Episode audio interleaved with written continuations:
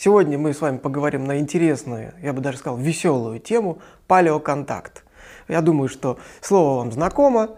Э, суть этой гипотезы заключается в том, что все достижения современного человечества – это э, фактически результат визита на нашу планету добрых инопланетян, которые когда-то давным-давно прилетели и сделали нам такой подарок. То есть научили людей Э, сеять пшеницу, лепить горшки, э, строить дома, летать по воздуху. Ну и, собственно, даже и сам человек – это в конечном итоге продукт генетических опытов пришельцев, которые пошалили, так сказать, с какой-то древней обезьяной. Значит, идея э, чрезвычайно популярна, я бы сказал, взлелеена э, телевидением. То есть не то, что фильмы, целые сериалы снимались. Я говорю не про Россию, я говорю вообще в мире. А, откуда вообще растут корни у этой замечательной гипотезы? Ну, на самом деле она начинается, так сказать, берет начало еще в XIX веке, то есть в трудах различных мистиков, типа госпожи Блаватской. Ну а в XX веке э, увлекались этой идеей, в том числе э, некоторые советские авторы, например, такой известный советский писатель-фантаст Александр Казанцев. Ну а в мире идея эта стала популярна благодаря работам нескольких авторов, и прежде всего это такой замечательный швейцарский писатель Эрих фон Деникин. Значит, в прошлом он владелец сети отелей, он написал э, больше 30 книг, такой весьма плодовитый автор. Э, уже первая книга его стала бестселлером, она называлась «Колесницы богов», по ней был снят фильм под названием «Воспоминания о будущем». И, кстати говоря, он с успехом шел в Советском Союзе в 1972 году в кинотеатрах. То есть было билетов не достать, стояли огромные очереди. И советские граждане значит, смотрели разину фурты. Не было тогда э, у них канала РЕН-ТВ. Э, вот сам Эрик фон Деникин чрезвычайно жизнерадостный, энергичный человек – он такой человек простодушный, прямой. Например, он не стесняется в интервью признаваться, что он сам не исследователь, не ученый, никогда не вел, не вел научной работы.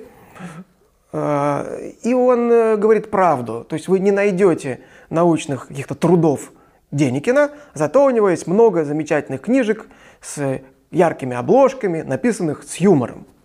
Например, э, Деникин пишет, «Право иной раз диву даешься, какими только псевдоаргументами не пытаются оперировать авторы школьных и университетских учебников, чтобы обосновывать свои учения, вызывающие зевоту.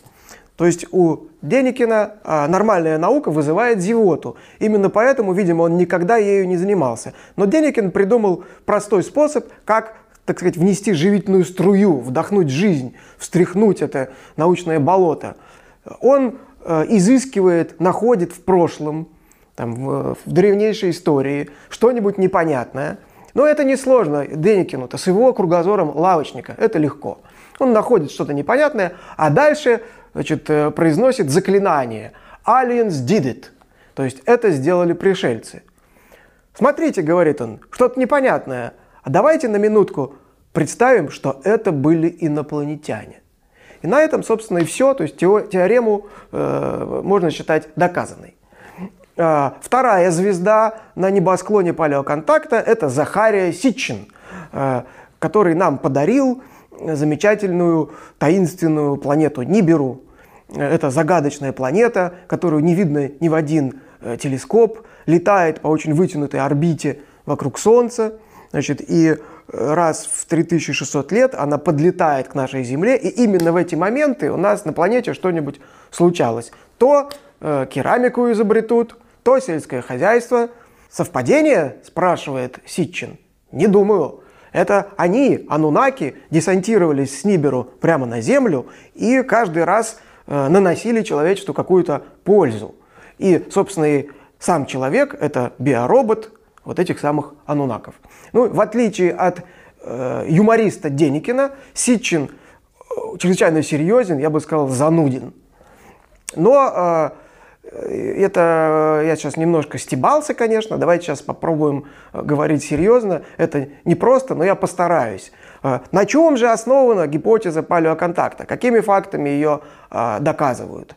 Ну, во-первых, это такое явление, как неравномерность технического и культурного прогресса. То есть у нас в прошлом были какие-то вот такие рывки, скачки. Например, внезапное появление сельского хозяйства или внезапное э, распространение искусства в верхнем палеолите. Как же так? Вот жил человек миллионы лет, вел полуживотный образ жизни, бродил по лесам, э, собирал ягодки, грибочки, и вдруг в мгновение ока, бац, и стал выдающимся мореплавателем, покорителем материков, архитектором, э, охотником, э, астрономом. Это же все неспроста, не мог он сам неожиданно поумнеть. Тут авторы обычно начинают путаться в исторических деталях, потому что они плохо знают историю. Например, фон Деникин э, пытается рассказывать про какие-то невероятные э, достижения неандертальцев, но почему-то рассказывает при этом про э, какие-то памятники неолита, то есть эпохи, когда никаких неандертальцев уже много тысяч лет на планете не было. Вообще-то прогресс не обязан быть равномерным. Например, мы прямо сейчас наблюдаем очередной технологический скачок, вот, который происходит буквально последние несколько десятилетий, но сторонников палеоконтакта такие аналогии не убеждают. А, во-вторых, так называемые неуместные артефакты. То есть это какое-то изделие, сооружение, конструкция, которая не могла появиться в то время при тех технологиях, при тех возможностях, которые, по мнению автора, тогда были. То есть вот не могли древние египтяне, например, сверлить гранит с помощью медных инструментов. Это же невозможно. А, или это, например, что-то непонятного назначения. То есть, допустим, огромное изображение животных в пустыне Наска. Зачем они? Для чего? Ну, конечно же, это древний космодром, то есть это посадочная площадка для э, космических кораблей инопланетян. Это же очевидно. Ну и, конечно, мегалиты, мегалитические постройки. Посмотрите на эти огромные глыбы, на их размеры, на точность их граней. Посмотрите, на какое расстояние их тащили. Разве могли жалкие людишки, значит, вот эти вот животные в звериных шкурах э, сделать такое? Да и зачем им это? И вот нафига им было собираться по тысячу человек и таскать многотонные глыбы? Да тогда и народу-то столько не было. Кто же этот таинственный строитель? Кто возвел эти огромные сооружения? Кто запихнул эти мумии в саркофаги? Поднигивает нам Деникин. Кто? Кто? Ну, вы сами понимаете, кто. Далее, это анализ различных древних текстов, религиозных текстов, мифов, эпосов, сказаний, легенд. И в них э, сторонники палеоконтакта усматривают рассказы о космических перелетах, о каких-то чудесах техники, чрезвычайно точное описание Солнечной системы и так далее. Ну, вы же понимаете, в, практически в любом каком-нибудь таком эпосе божество живет на небесах, периодически оттуда спускается на Землю. Ну что это? Ну, конечно, это посадка космического корабля. Божество гневается, уничтожает людей, испепеляет целые города. Ну, это, разумеется, свидетельство древней ядерной войны. Или наоборот, боги кого-нибудь исцеляют, воскрешают. Ну что это, как не демонстрация возможностей космической медицины? Так и появляются инопланетяне в Библии, в шумерских э, мифах, э, в скандинавских сказаниях, в китайских летописях и в прочих древних текстах. Мастер по чтению между строк Захария Сичин. Настоящий виртуоз, король интерпретации. Ну, например, он берет Библию и говорит, вот смотрите, вот это слово в Библии обычно переводится как имя. Но мне кажется, что его можно перевести как «небесный корабль». Давайте-ка везде в тексте заменим имя на «небесный корабль». И посмотрите, какой интересный смысл у нас получится. Ну, действительно, интересный смысл. Никто не спорит. Или, например, э, шумерский миф о сотворении человека. Значит, согласно шумерским э, представлениям, человека э, сотворили из глины, которую смешали с кровью какого-то божества. Но не все так просто, говорит Сичин. Вот это слово «глина». Мне кажется, что его можно прочитать как «яйцо». Но яйцо это же фактически яйцеклетка. Ну и смотрите, что у нас получается. Взяли яйцеклетку человекообразной обезьяны и оплодотворили ее э, спермой Бога. Ну и, конечно, древние изображения. Если долго-долго на них смотреть, можно увидеть невероятные вещи. Ну вот, например, посмотрите, вот что это по-вашему – ну, конечно же, это древний рентген. То есть мы видим человека, он лежит на какой-то кушетке, лицо у него накрыто маской, и он подвергается воздействию какого-то таинственного излучения. То есть у шумеров были томографы, доказано. Ну а это вот что по-вашему? Вы думаете, это женщина с кувшином? Да ничего подобного. Это древний космонавт. Посмотрите, у него шлем с наушниками, специальный комбинезон – Правда, Ситчин не указывает, что из-под платья у древнего астронавта торчат босые ноги, но это такие мелочи. Ну а вот эти знаки шумерской письменности. Что они обозначают? Ё-моё, посмотрите, да это же Аполлон-11. Это же трехступенчатый космический корабль со спускаемым аппаратом. Все это очень здорово, увлекательно, заставляет задуматься. Ну вот мы задумались, и у нас возникают вопросы. Значит, вопрос первый. Зачем сверхцивилизации громоздить на нашей планете сооружения из огромных валунов? То есть, конечно, обработка камня это круто, но это вообще что, технология для пришельцев? Для сверхцивилизации, прилетевшей черт знает откуда? Например, Стоунхендж. Ну вот мы представляем себе, что это какая-то обсерватория инопланетян. То есть вот эти валуны, значит, в какие-то моменты года указывают на нужные нам светила. А уж у инопланетян нормальных астрономических приборов не было, да? Э, дальше. Зачем э, космодром в, ну, в пустыне Наска сделан в виде изображений земных животных? То есть получается, что вот эти пауки, э, калибри, какие-то там ящерицы. Это самый лучший способ показать инопланетянам, где им приземляться. Зачем вообще сверхцивилизации нужна какая-то э, сигнальная посадочная площадка? И какая сверхцивилизация размечает свой будущий космодром с помощью деревянных свай? Остатки таких свай были найдены в угловых точках э, огромных изображений в пустыне Наска. Э, второе. Э, Почему древние инопланетяне должны выглядеть как космонавты 20 века, то есть эпохи покорения космоса? То есть фактически это человек в скафандре, в шлеме, с какими-то антенками. Понятно, что так представляет себе космонавта пятилетний ребенок, пересмотревший мультфильмов. Но мы-то взрослые люди. А, а космический корабль должен выглядеть как Аполлон-11, то есть трехступенчатый космический корабль. Это вообще предел межзвездных э, технологий. Дальше. Как далеко можно зайти в интерпретации древних текстов? Понятно, что любой какой-то эпос содержит описание чудес. В нем большое количество метафор.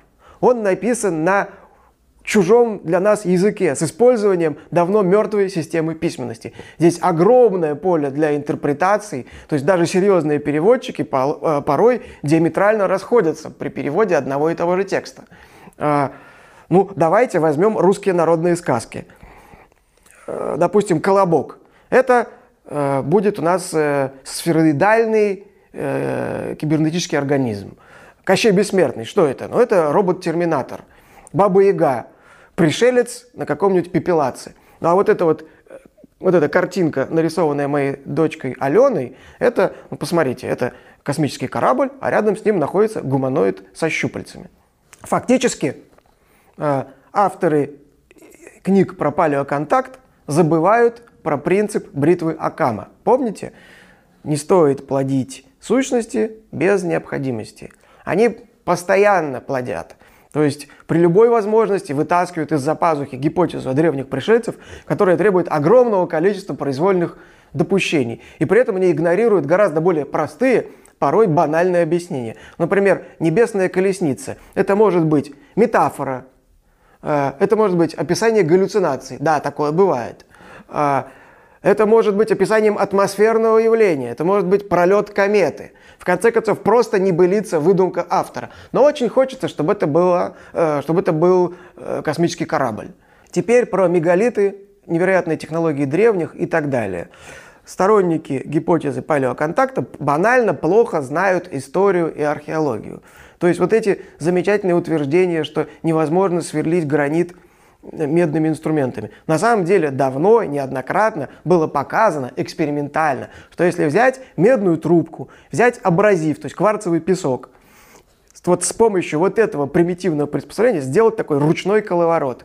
Гранит прекрасно, не спеша сверлится. Такие опыты проводились, в том числе любителями в домашних условиях, и опубликованы отчеты подробные с фотографиями в интернете можно найти. Как-то обошлись без инопланетян строители Великой Китайской стены, длиной, на минуточку, 10 тысяч километров. А, не помогали пришельцы при вырубке в скале огромной 70-метровой статуи Будды в Китае, это 8 век. Обошлись без помощи зеленых человечков при строительстве храма святого Стефана э, в Вене. Это 15 век, высота его более 130 метров. В конце концов, чтобы далеко не ходить, гром камень тот камень, на котором стоит медный садник в Петербурге. Он весит полторы тысячи тонн, а заготовка весила две тысячи тонн. Тем не менее, его притащили с другого берега Финского залива и установили. Э, это 18 век. Зеленые человечки, где вы? Но палеоконтактерам проще поверить в анунаков с планеты Ниберу, чем в человеческий разум и в возможности совместных усилий множества обычных людей. Что еще добавить? Адепты палеоконтакта очень гордятся тем, что их вот эта гипотеза э, позволяет объяснять множество сложных вопросов э, нашей истории, да и вообще, начиная от происхождения жизни на Земле, заканчивая чудесами из Библии. На самом деле, фактически вот такая сверхуниверсальность, то есть отсутствие э, границ применимости, это характерная черта многочисленных псевдонаучных фантазий.